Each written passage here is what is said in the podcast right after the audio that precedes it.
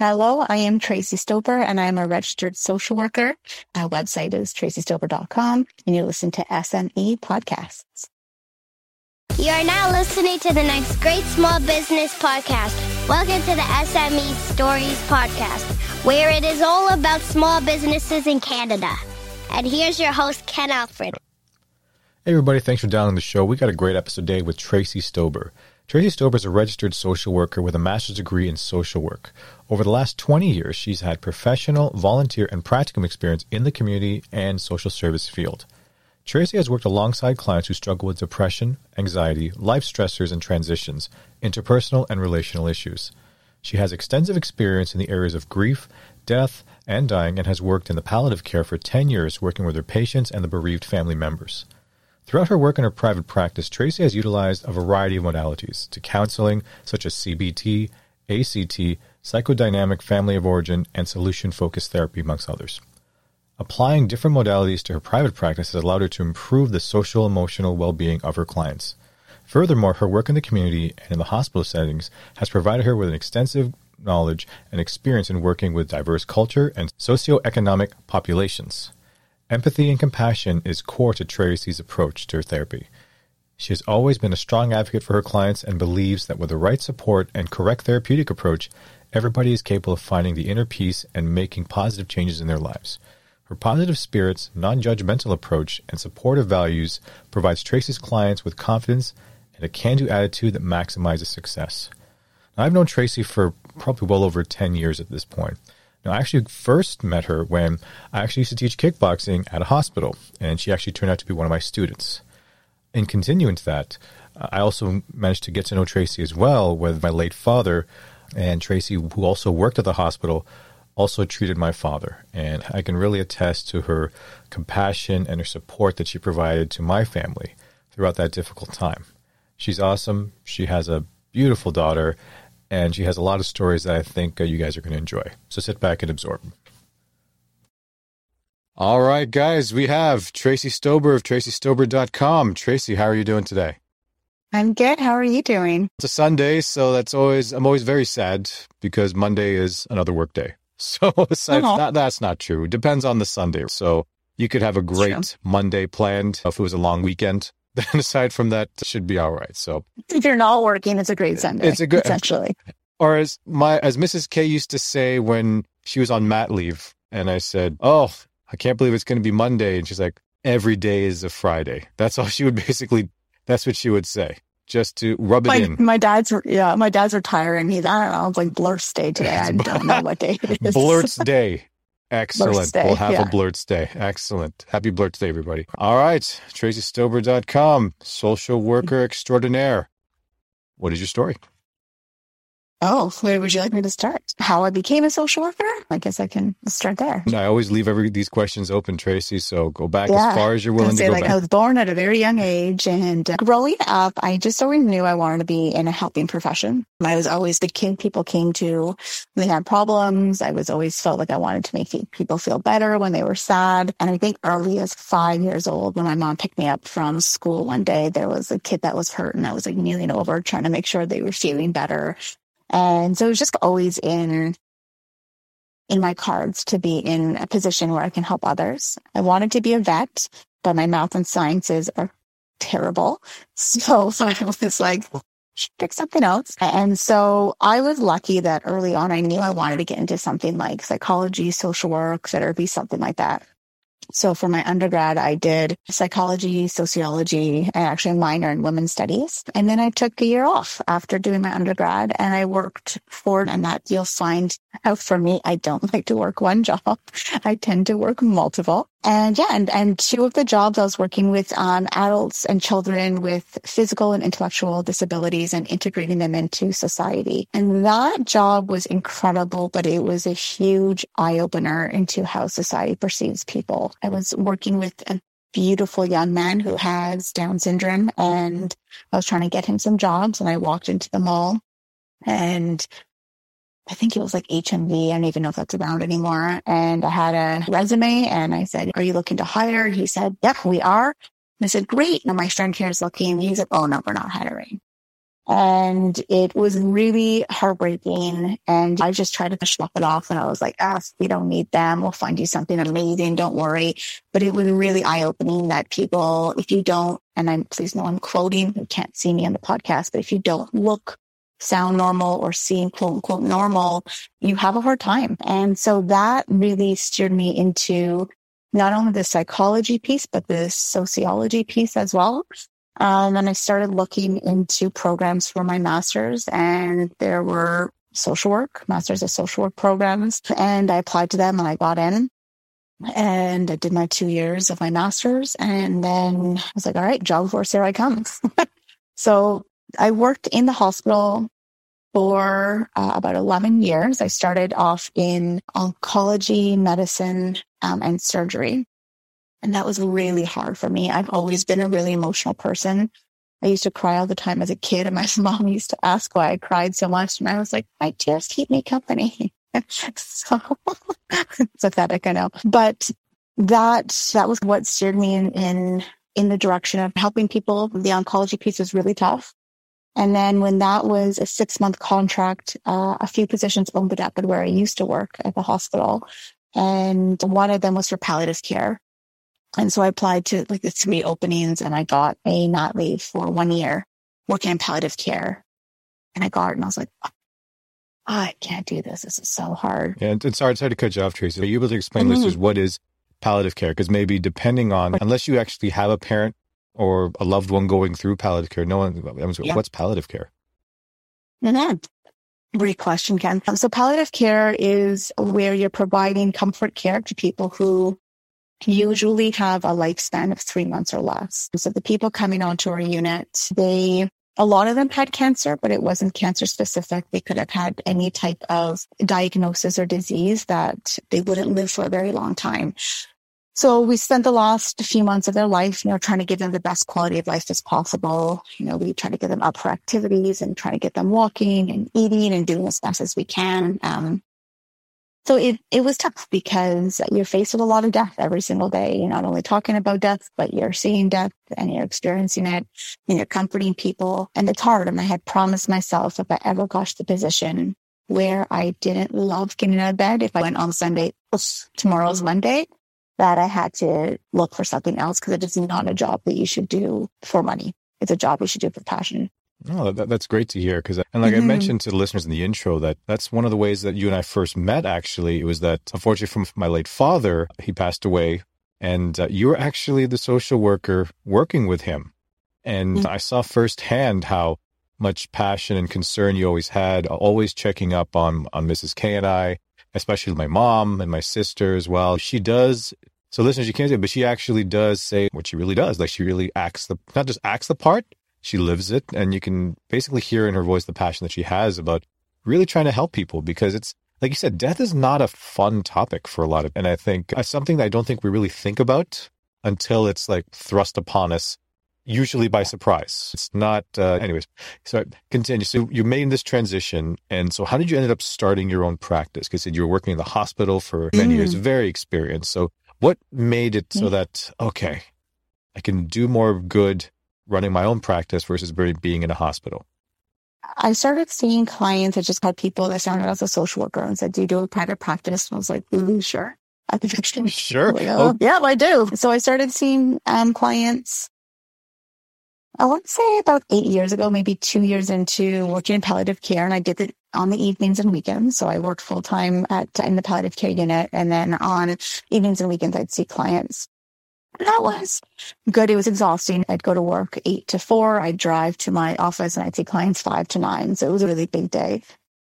And once um, I never thought I was going to go full time private practice, to be honest. Like it was people had said, do you want to? I said, if I had a choice, I would do maybe three or four days palliative and one day private practice. I didn't want to lose it. I loved working with people. I, I really do. It sounds dark, but it's not like I have a passion for grief, death and dying in terms of how um, impactful it is on people. And I'm not afraid to talk about it. And I think society is. So when people are grieving, and it's lonely and grief doesn't go away, right? Like the cliche saying time heals all wounds. Time doesn't heal your wounds. It just changes your wounds and your grief stays with you forever and grief changes and it looks different on everyone. So that was really a passion of mine. And so my pri- practice started as grief. It started with people who, who lost someone. And they wanted someone to talk to. People would refer to me. And then in 2019, my daughter's uh, dad, we were legally separated, uh, but still legally married. And we had a very good relationship. He was diagnosed in 2018 with a brain tumor. It came on very suddenly. He was very young. And in 2019, he passed away and it was world shaking. It was awful. He was young. I had his little girl. Uh, she was four at the time when he died and just trying to manage my grief and her grief and now all of my patients' grief and patients dying. And it was a lot. And then the pandemic hit. And then another friend of mine died on our unit. And it was just, there was so much that happened in that time. I was starting to lose it, not like mentally, but losing that passion. And I was confused as to where my grief started or ended and where someone else's did. And so when I was sitting with someone, they were crying and I was crying because they lost a loved one. I had to think, whose tears are these for? Are they mine? Are they theirs? And I didn't think it was right for me to be grieving so intensely in the moment when they were, I couldn't give my all. So a job opportunity opened up as a part-time job in the outpatient away from palliative care. That was not an easy decision. And that was a one year contract. And I decided to jump into that so that I can work on, on, on my practice, work on this, and then hopefully come back to palliative. So my practice got really busy and I was working two days a week in my private practice and it went from five clients to 10 to 20. And I was like, oh my gosh, I actually have enough clients for a full time practice. And probably one of the hardest decisions and a decision I 100% do not regret is stepping away from the hospital after 11 years. My boss in palliative care and I had a very good Zoom cry because it was my baby. I, I developed that program and I built it up to really what I loved and I stepped away. And I went from 20 clients to now I have a sort of about 60 to 70 clients. And I do it Monday to Friday. And I do it right now on Zoom because of the pandemic. That's amazing. I know obviously we're trying to keep very sensitive about, but it's amazing to have that kind of growth in in that whole space. Mm-hmm. So you said you you're, you're interested. It's a great story that you just explained to me about everything. I think the listeners can really start to put a face to the name, right? Because I think that's what's very important. Is when I started this, is to not just have the CEO of a multi-billion dollar corporation talking, and then on a video they're just going to give me like a just like their company logo on the screen. I'm actually looking at the person so we can really start to put a picture because I think it, for small business owners to actually see that anyone can do this, whatever business it is that they want to in, get involved with, but to hear the stories because some of them might have similar stories and that they can feel like, okay, because you didn't, I don't know, like you said, it was more like it kind of fell on you, right? It wasn't like you had this yeah. written plan saying that, okay, I'm going to start my own private practice. I'm just going to, here's all the details of what I'm going to do. It just started coming up with like, people coming to you because they, they really appreciate your service and your compassion that you were doing that they wanted to, to use you directly. They didn't want to use anybody else. So that, that that's very interesting. So you talked about your growth already and you're at like what, 60, 70, you said 60, 65 clients already this yeah. so far? Wow. And are you going to open up a, like a clinic yourself, like an actual physical location, or is it uh, in, the, in the short, in the long term, or in the short term, you're still going to keep it uh, remote for now? It's a great question. Right now, I'm just doing remote because unfortunately, one of the clinics I worked with, they closed down during the pandemic and that was in Toronto and I live in Durham. But the beauty of online is that I have clients from Ottawa to Windsor. And before I would have a very small niche because it would be people who can make it to my office in time, who could take time off work. Whereas now a Zoom meeting, right? It's an hour session and it yeah. doesn't require commuting. So it's something I've been thinking back and forth of. And I think I will always do some form of virtual. Um, I'm a very social person. So I think it, at some point I'll probably want to go back into an office once or twice a week, um, somewhere close by for people more local. But this allows me the opportunity to see a lot more people and help people that just aren't in my like geographic location. Yeah, no, especially that's really good to hear. So now we're talking about so you're running your operation right now. What has been you notice your biggest expense that you've had to have to get used to, or at least have to start with when you started your practice? Um, It's a good question. Besides like the physical, I need a big monitor and a good camera and this like beautiful office my partner rebuilt from top to bottom. It's very beautiful, guys. would- you, you, you're missing out. It's yes. nice. You are. it's uh, it's really nice. It's just so clean and neat, and it's what I love about it. The biggest expense, I don't. I, that I wouldn't know. I've had to pay into the colleges and fees anyway, but I think if, if I'm going to switch your question again, the biggest gain I've gotten from it is spending more time with my family, and that's one of the reasons why I did it. I was working in the hospital and commuting an hour and a half each way on a good day, not including storms and traffic. I would get home. I would have my other businesses. I would have private practice. And I remember there was one night I called my mom and I was, I could like to this day tell you exactly like where I was. I was lying in bed and I called her and I was in hysterics. The cry where you're like, and you can't catch your breath. And I was in hysterics and I said, I can't do this and I can't do this anymore. And I, I something has to give and I don't know what. And I was a single mom for years. I was the only one responsible for MJ, uh, which is my daughter. And I said, I, need to spend more time with her and I, but I need to work harder for her. And I, I don't know how I can balance it. And we had a really long talk. And I think that for me was my tipping point of I can either do what I'm doing and essentially run a marathon at a sprint pace and I'm going to burn out, which I have, or I switch something up. And I hate change so much, but it was the best change. And to be able to work from home and be able to schedule my day so that I can pick up and drop off MJ and that I can be there for bedtime and I can be there for morning and I don't have to, you know, rush her out the door for someone else to watch her has honestly been the best thing for me ever. No, I can totally relate to that. I think that's a great thing. I, th- I like what you just mentioned there. The running a marathon at a sprint's pace. I'm like, yeah, Mhm. that is the ultimate sign of burnout that I think a lot of owners and are going to go through, especially when they're starting out, because you're going to have this. Oh my god, what am I going to do? There's so many things to think about, and even I'm still figure trying to figure it out myself for running my business. We have so many different things to work on. And all that sort of stuff. Mhm. But you touched upon you know, trying to be there for your family. And the funny thing is, so I mentioned in the intro that also, actually, we first met, not but prior to you working on my father, was actually when I used to teach kickboxing at the hospital. Yeah. So I, I trained with I, like Tracy was one of my students, and she was one of the better ones. She wanted to really hit. So I'm wondering what where all this pent up anger came from when I was holding pads for her, because she was pounding them like they owed her money. So I'm not too sure what it was, but. And she's laughing right now. You can't really hear it, but that's okay. But the, the weird thing, Tracy, about that is that when I was doing that, I was similar to your situation. When I was teaching kickbox, when I was in uh, a personal trainer by trade, and that's when I, I was running like three or four different things at once.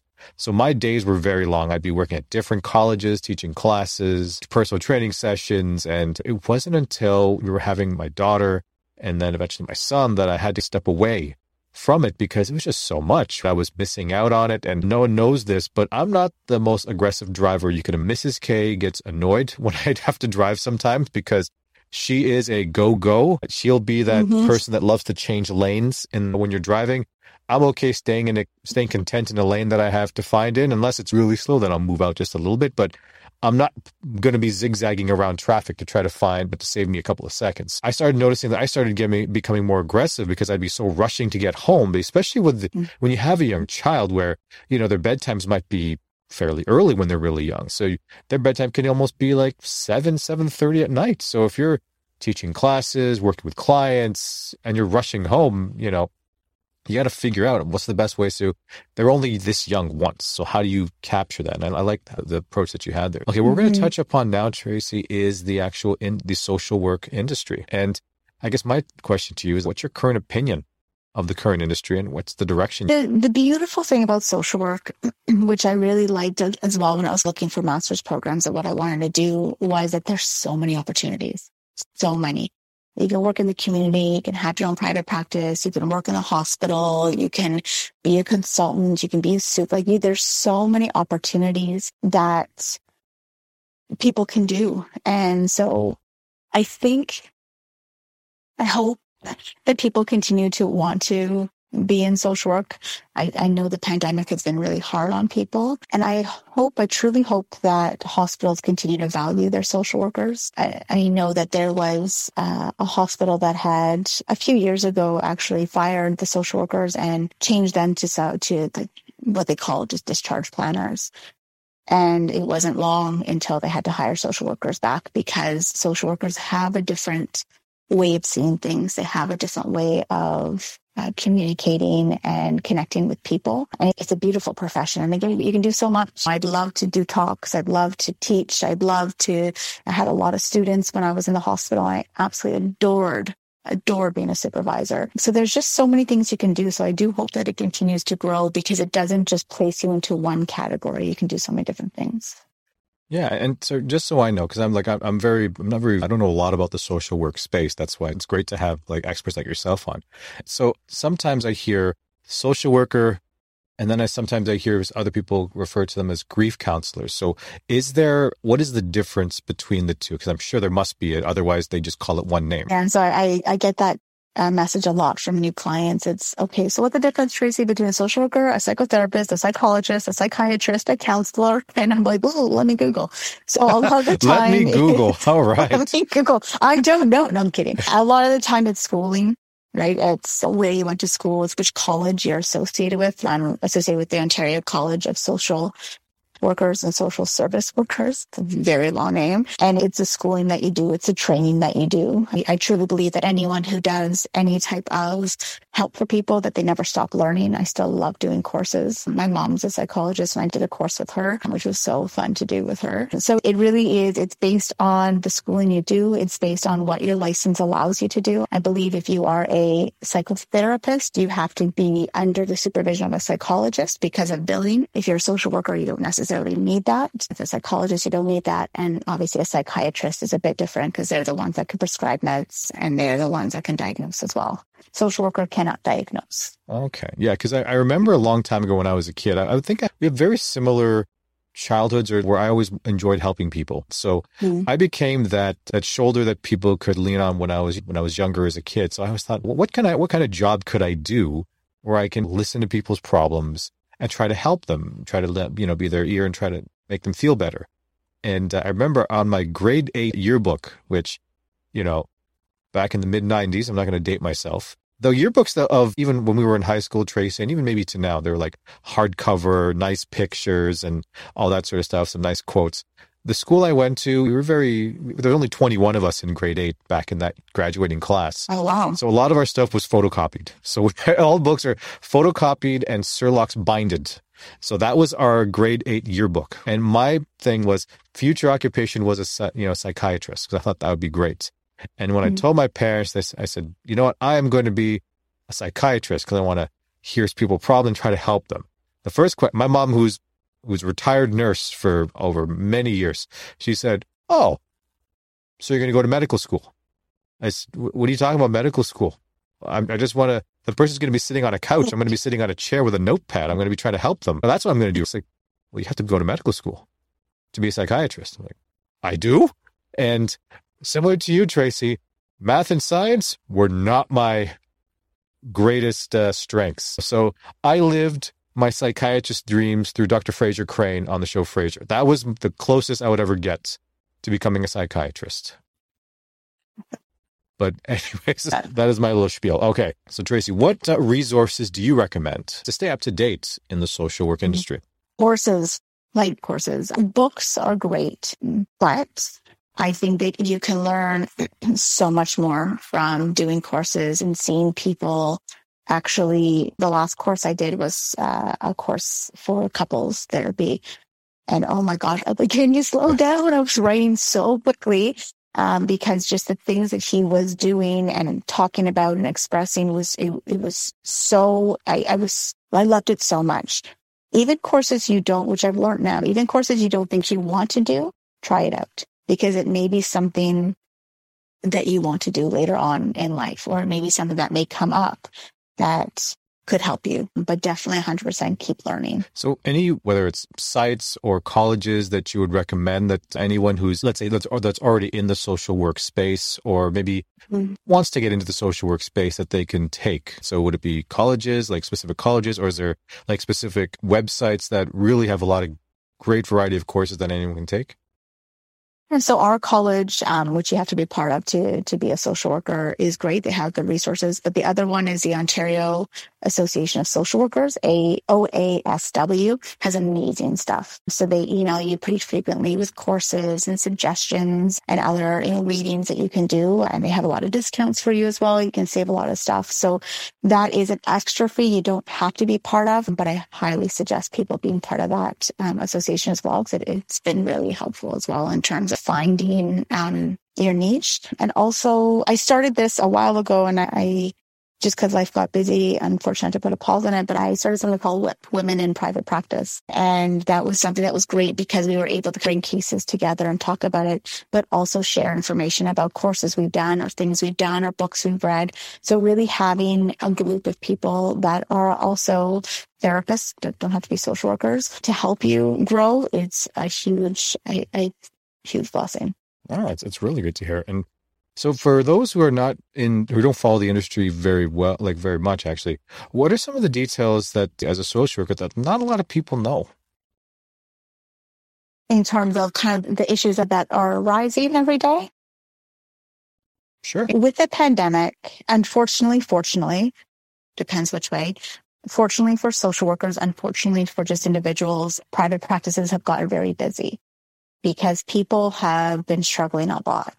And the biggest thing I usually tell people that it's okay to not be. A lot of people feel that they have to be this quote unquote strong and like solid person and they can't show their emotions. Uh, but it's okay to get help. And I really hope that this stigma that, and I please know again, I'm quoting podcasters, this stigma that therapy is for crazy people is becoming less and less. But I know with certain cultures and certain people, it, like absolutely not. I'm not going to sit and someone psychoanalyze my brain. It's really nice. I'm in therapy. I think everyone should be in therapy, but it's really good because it gives you an outlet where it's an unbiased place. And it also gives you a place where you can be validated because not a lot of people are validated in today's society. Look at our world. You, our world is so split. It is black and white, vaxxed or you're not. You're pro vaccine, you're anti vaccine. You're pro this Dates convoy, you're yeah. anti, right? Yeah. Like it, it is, it, it's so black and white. So if you have an opinion about something, someone's going to bash you based on whatever your opinion is.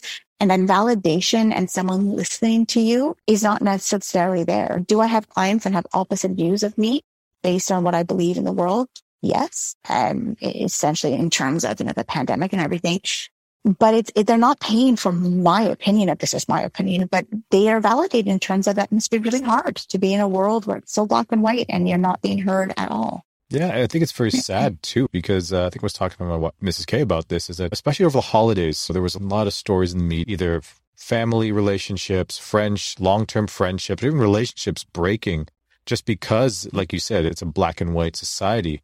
And I'm trying to think for anything. I'm like, you really want to throw that relationship away on one issue, maybe even a couple of issues? Is it really worth it? Because whether someone has the same view as I do or not, I don't hate them for their view.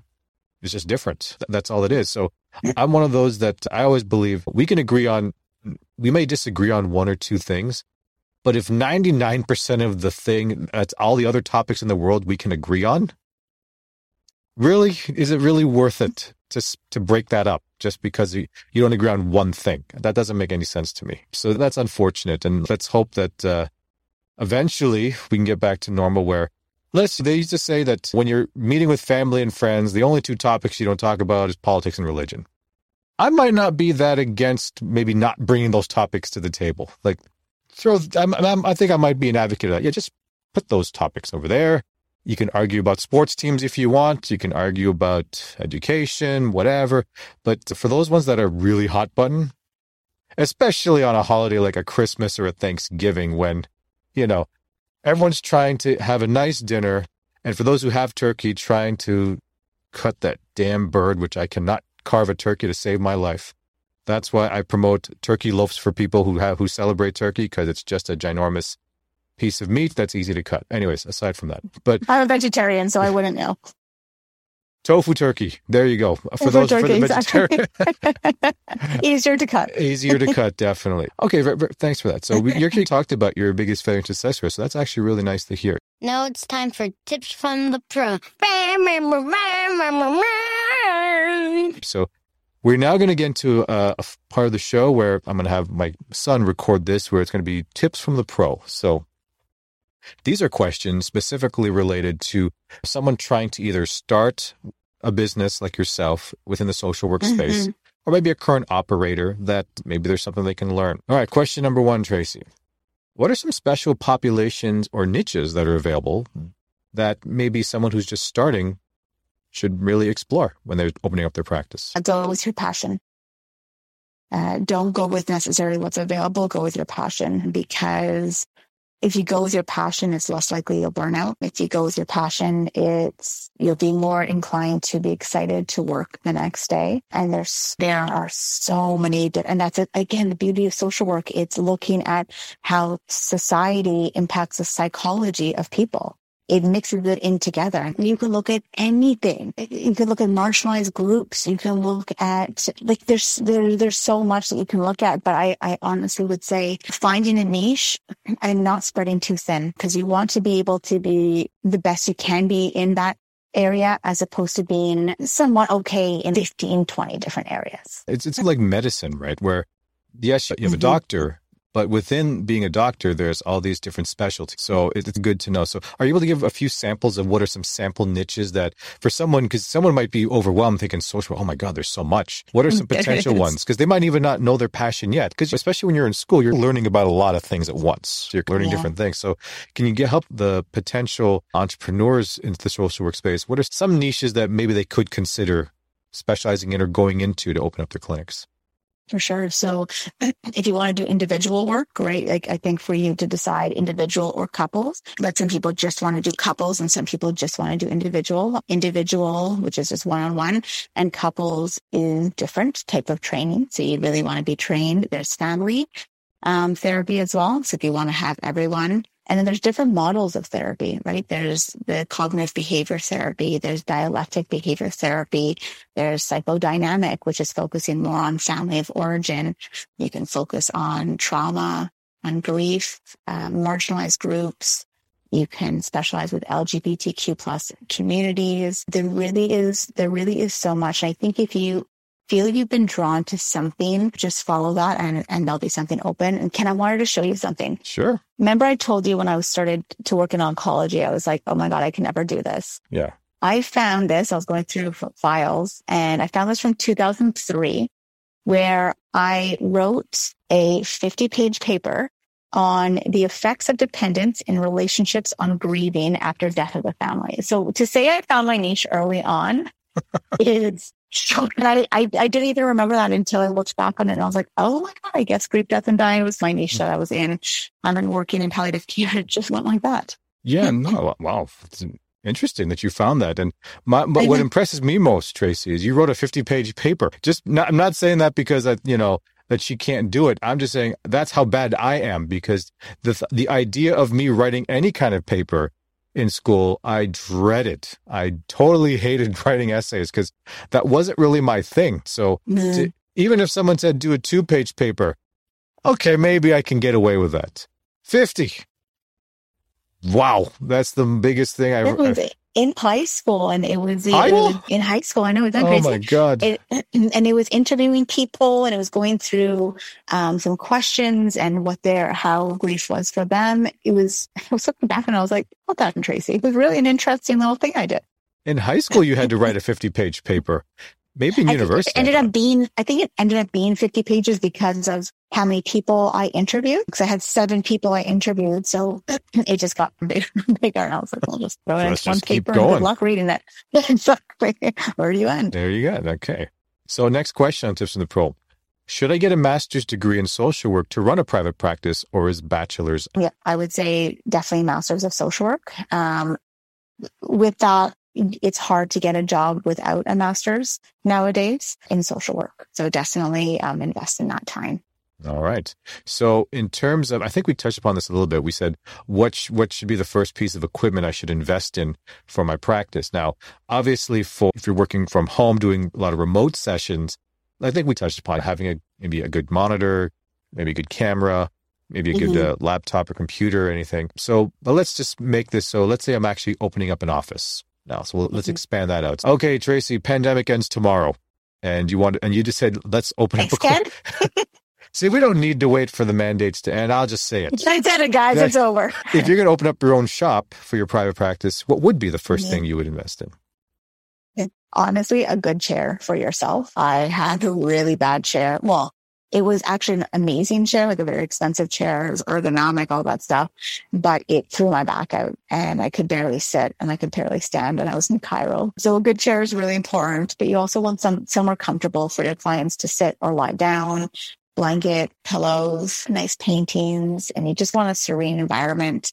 Plants are always nice too. Just don't make it so sterile, so hospital like. Make it more make it look more like a living room with a desk and a computer, but definitely make it more feel comfortable for your clients. No, but I think what you touched upon there was actually one of the things that people don't, or one of the other expenses people don't think about when uh, you're running Oh it yeah. is all, is what you just laid out there. So you already answered that question. So that's really good. All right.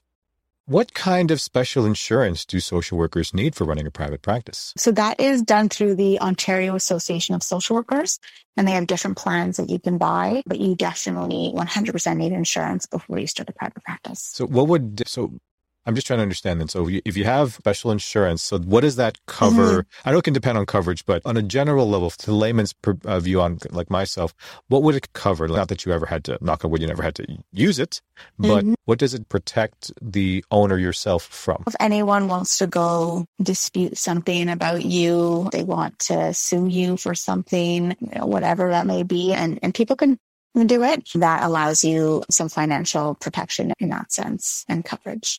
Nice. And did the, I've always heard for at least small business insurance, like this could be totally different, is that the magic number is they always say, not that we're endorsing this, of course, we're not insurance agents, but they say the minimum you should consider for the amount of coverage is about 2 million. Is there something similar to that in the social work insurance space?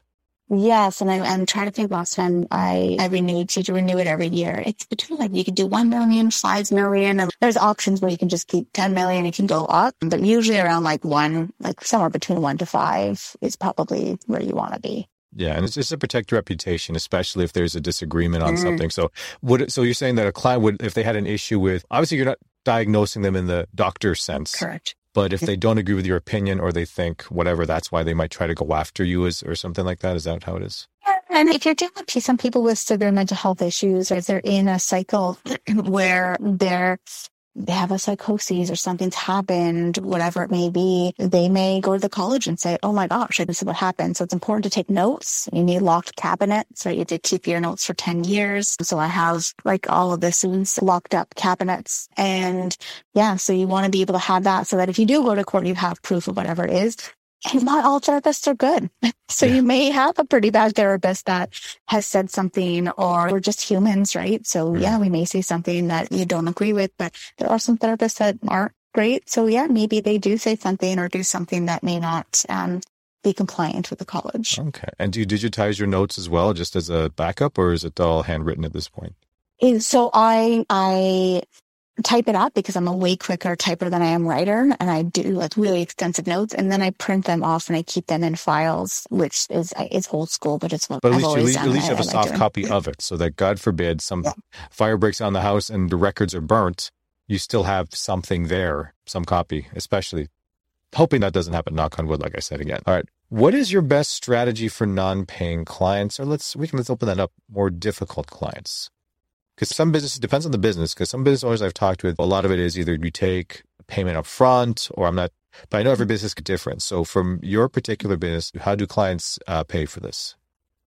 So I have forms that they have to complete. They're confidentiality forms, they're online forms, they're payment fees, and they have to sign it before. And I won't start therapy until they do. Sometimes I have to spend the first few minutes of therapy for them to sign it, but it, it is written out directive of that there's payment and it is expected after sessions. And I do have a cancellation policy. And I do go over this as well in our first session because I say out of the thousands of people I've seen, I've had maybe two people actually read what these documents say. I go over it with them. If you're, if you cancel less than 24 hours, I'll have to charge you. And I go over my whole spiel and some people get upset about it.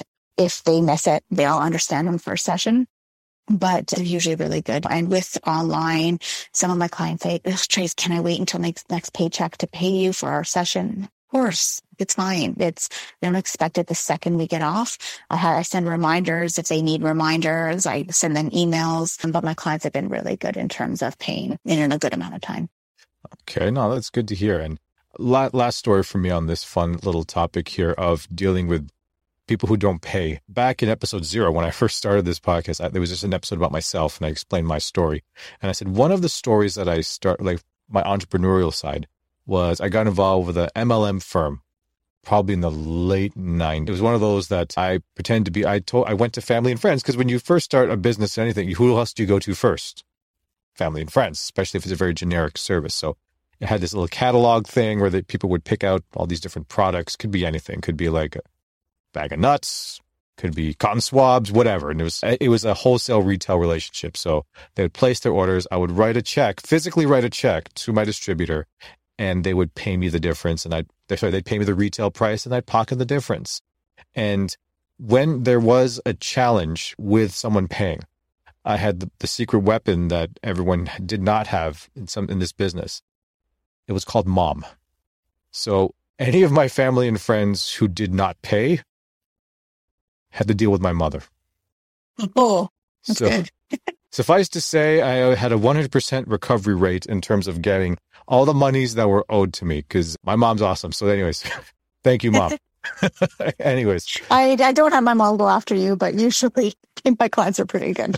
Yeah. And I think for the most part, yeah, like really setting mm. out that those boundaries there. Here's here's how it's going to work. Yeah. Because you know what, if you were a charity, great. But you know what, you don't do cheap work. You don't do free work. You have all this education, yeah. you have all this experience, you have all this expertise that, mm-hmm. yeah, unfortunately, people don't want to put dollars on it, but all businesses have to make money in some way, shape, or form. Yeah. So it's nothing personal, but expect that, especially small business owners, I find they're a little bit more easier to work with sometimes because they can appreciate that of, okay, I'm taking up someone's time and if I don't follow the policy, I'm going to have to pay because it's out of respect for that. All right. Yeah.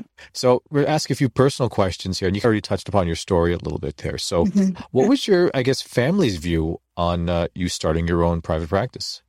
Because some families, they might be all for it. Others would be mm-hmm. like, oh my God, Tracy, you're in a hospital. Just stay in the hospital. You got a pension there. Stay there. Why would you give that up for something that may or may not do well? Mm-hmm. But my mom's been in private practice for, I don't want to age her. Sorry, mom. Like, I'll say over 40 years. She's over 10 years. And uh, so she was really for it.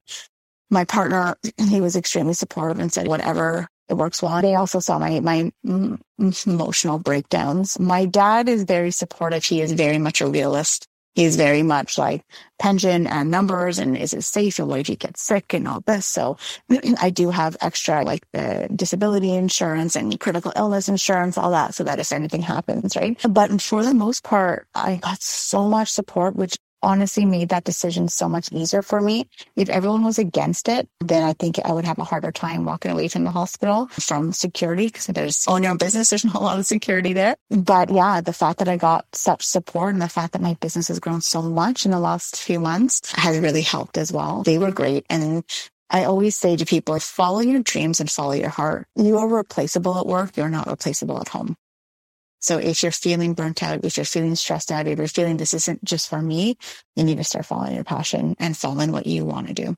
Yeah. And you know, this touched on my next question here then was how do you balance everything? Because I think it's, a, like you said, it might have gotten better a lot now.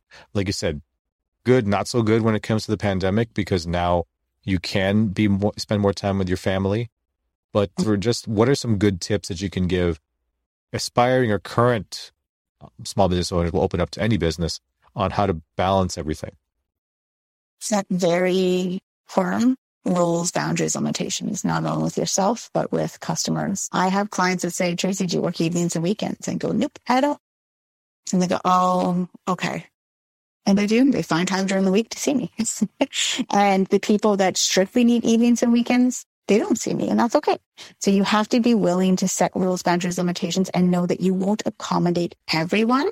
And some people may have to walk away, but as long as you set those and you're listening to your gut, what I call my practice, your inner child and saying, I need to have boundaries, making sure that you're only seeing a certain amount of people a, a day or a week, that's going to help you because if you over promise and burn yourself out, then you've just done yourself a whole disservice and you're back at square one. Yeah, no, that's really good. That's really good to hear. And really stick to it. Because I guess it's one thing when you write it on paper or to say to myself, okay, on this time, I'm going to spend, for this week, I'm only going to spend, I'm going to spend this much time with my kids or my wife. And, or we're going to do that one thing every weekend. And really trying to push through it, but not just, like you said, write it out and say to your head, actually live that. And if it means missing out on an opportunity, then so be it. Now, like I said, I'm doing this podcast thing here. And uh, if for some reason, if Mark Zuckerberg wants from Facebook wants to be on my podcast and it's going to be at two in the morning, maybe I'll open up my time slot just for something like that. I wouldn't say uh, no, but for some other things, yeah, you have to try to really be consistent as best you can for it. Unless it's mm-hmm. a really phenomenal opportunity that's going to somehow they got something there that you can really pay off a lot of stuff with, maybe. But at the same mm-hmm. time, you only have one kind of family. So I would say try to focus on them when you're with them because you'll be surprised. And for, I'm speaking on behalf of being a parent and Tracy's a parent. Kids grow up really fast and the way they, the way how you behave and how you act, that's pretty much what they think seems to be normal to them. And my kids are mm-hmm. not surprised when they see me working. And I always try to make sure I spend so much time with them that uh, they remember that, okay, daddy did work a lot, but also daddy was there a lot, which is both a, a, blessing and a curse for them because I'm going to be that dad that will totally embarrass them as they get older.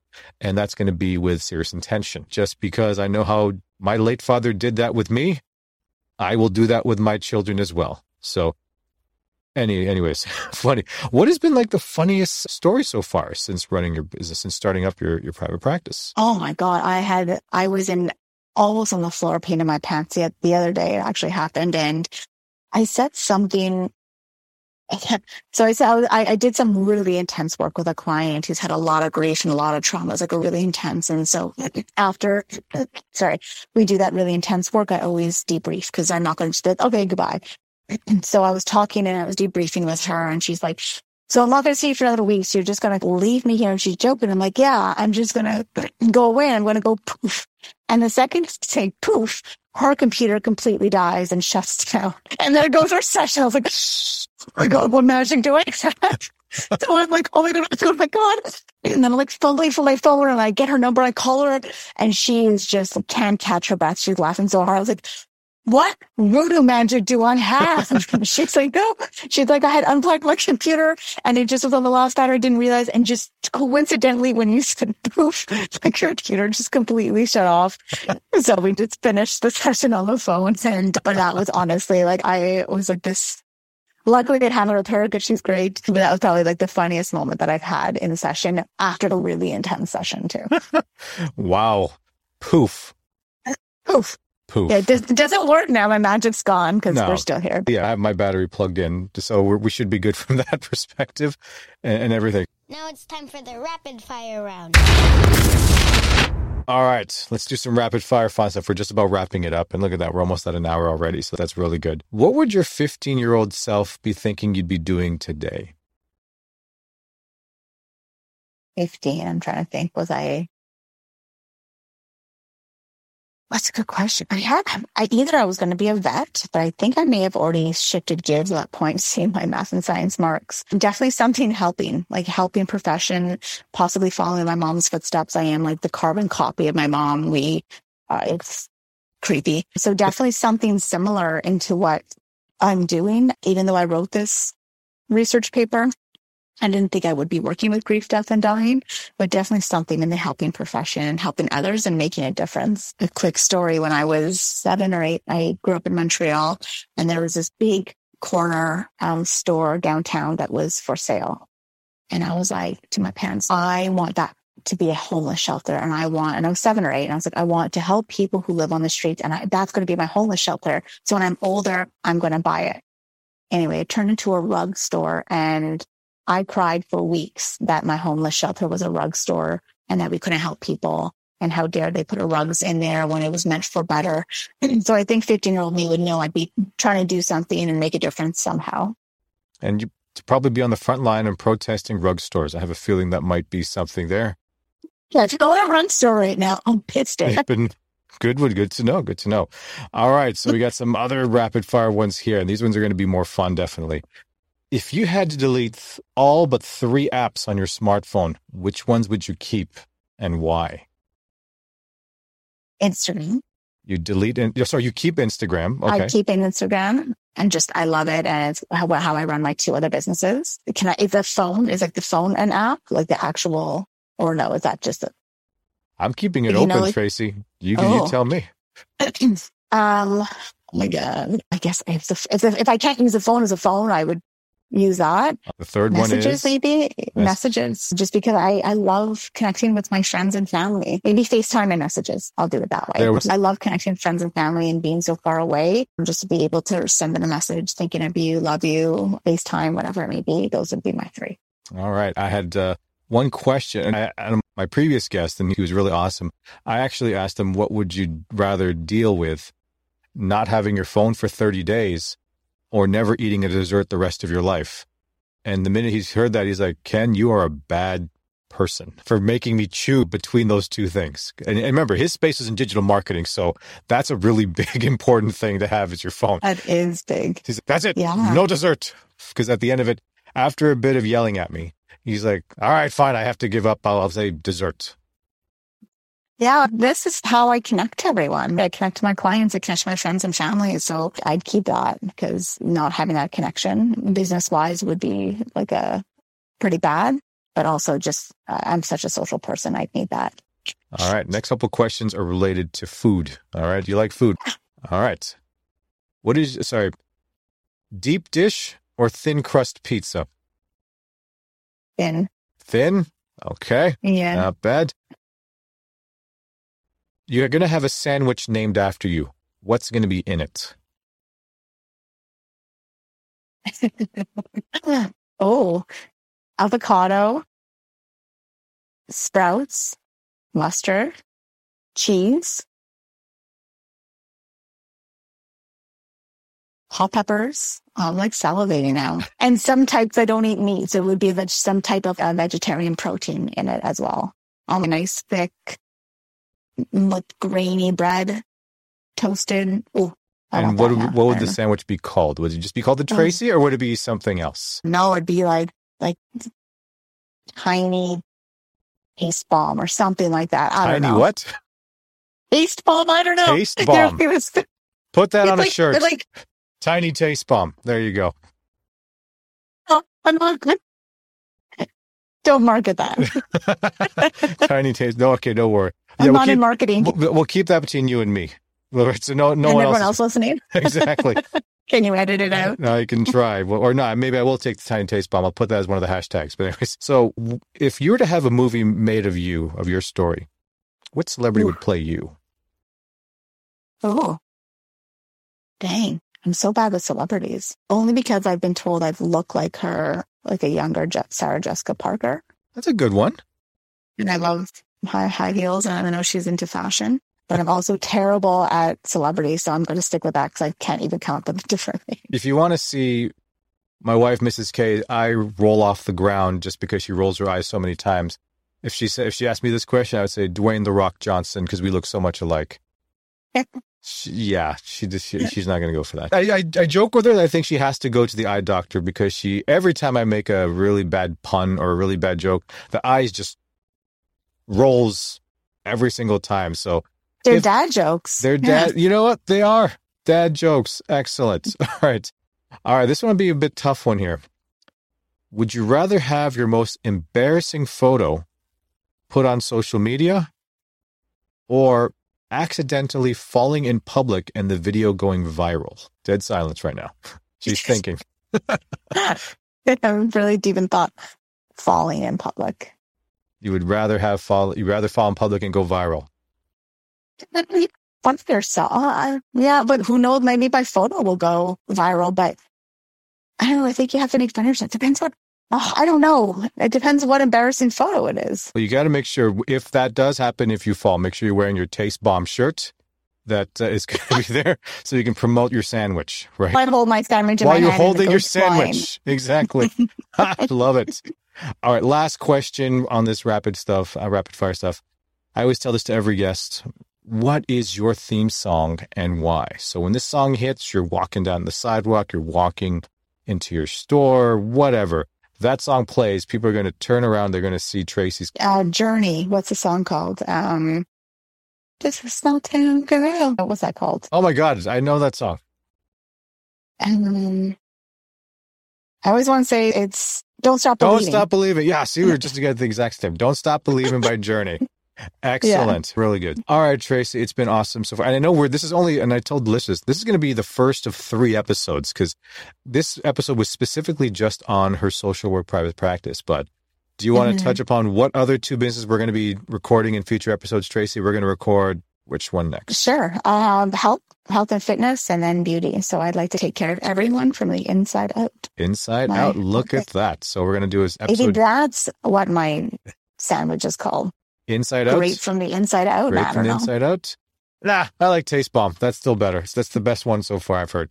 But yeah, so we definitely we're going to record an episode just on health and fitness that Tracy does because she is very active, especially on Instagram. She posts a lot of workout videos that we're going to talk about, and of course the beauty as well. That's also going to be something that we're going to touch upon as well because I always believe we should have different types of businesses on there. I don't want to be too niche where I'm only talking about one. So it's nice that Mhm. we're going to have that. So any final advice, Tracy, for anyone thinking about wanting to start their own business or anything, what's your best tip advice you can give for them? Go with your gut.